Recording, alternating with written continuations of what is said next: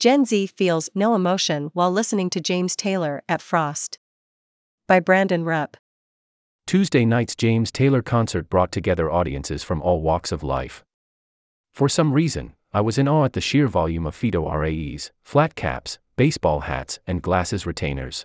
Fashion faux pas for self conscious Gen Zers, but a welcome sight for me.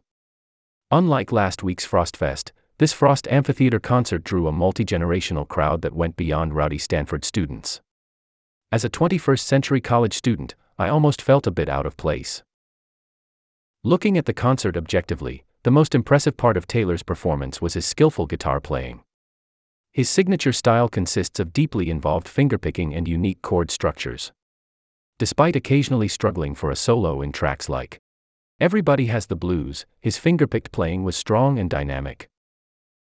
His chord progressions were quite satisfying at times.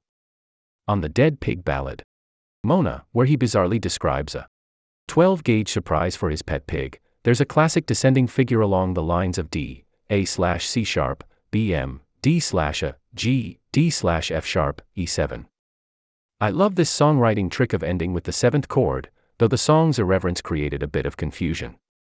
I was supposed to be laughing, right? Taylor had a great sense of humor that he loved to show off between each track. When introducing October Road, Taylor began explaining the song's reflections on spirituality before cutting himself off with a cuss. He then laughed, telling the audience, You know, before diving directly into the tune. Drummer Steve Gadd, one of the most legendary session musicians of the 20th century, had many moments to shine in the concert. His propulsive playing added energy to what would otherwise be fairly soft music. The songs where he was allowed to truly unleash were probably my favorite parts of the concert, as his technique is wildly dynamic and far more jazzy than you might expect. Those objective notes about the quality of instrumentation are about as glowing as I can personally be about his work. In general, I had a hard time connecting with Taylor's music. For example, I found the 12 bar blues of Steamroller to be a little embarrassing largely thanks to Taylor's incoherent, nearly parodic vocal performance. There weren't many moments for emotional connection either. To be fair, soft rock and adult contemporary have never been my favorite genres, but regardless, in the era of Neil Young, Bob Dylan, or even Fleetwood Mac, Taylor's acoustic singer songwriter sound left much to be desired. Taylor's inoffensive style was likely a product of the rapidly changing state of 1970s America. Taylor rose to fame at an era after Jim Morrison and Jimi Hendrix injected music with psychedelic fury, and subsequently joined the 27 Club. The funeral for the Summer of Love had commenced and the Vietnam War raged on. Maybe it was natural for a light-hearted act like Captain and Tennille or Taylor to pop up. Regardless, I don't think that makes for the most compelling or interesting music. When I consider the seminal releases that emerged at the same time as Taylor's work, such as Neil Young's Harvest, which features Taylor on two of its finest tracks, I am stunned by the somewhat insipid lyricism of Taylor in comparison to his peers. Take, for instance, the beginning verses of Tuesday night's second set opener. Jump Up Behind Me, where Taylor rhymes the word home with itself four times in eight lines.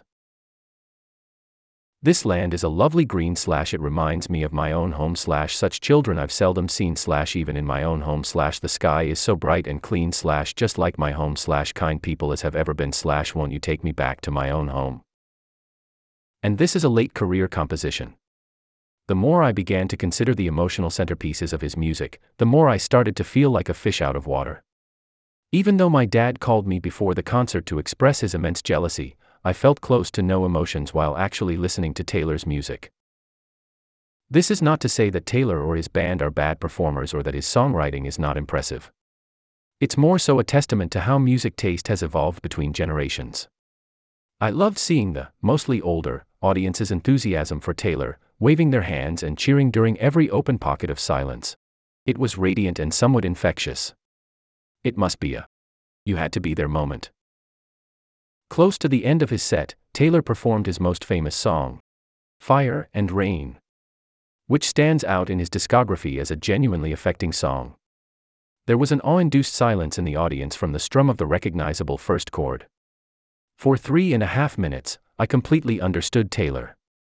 The lyrics were hard hitting, the guitar was wonderful, and you could feel a palpable sense of emotion in the crowded amphitheater. Maybe those three and a half minutes were enough. Editor's note This article is a review and includes subjective thoughts, opinions, and critiques. Brandon Rupp 25 is the Volume 263 music desk editor and a columnist for the Arts and Life section who has also written for Humor.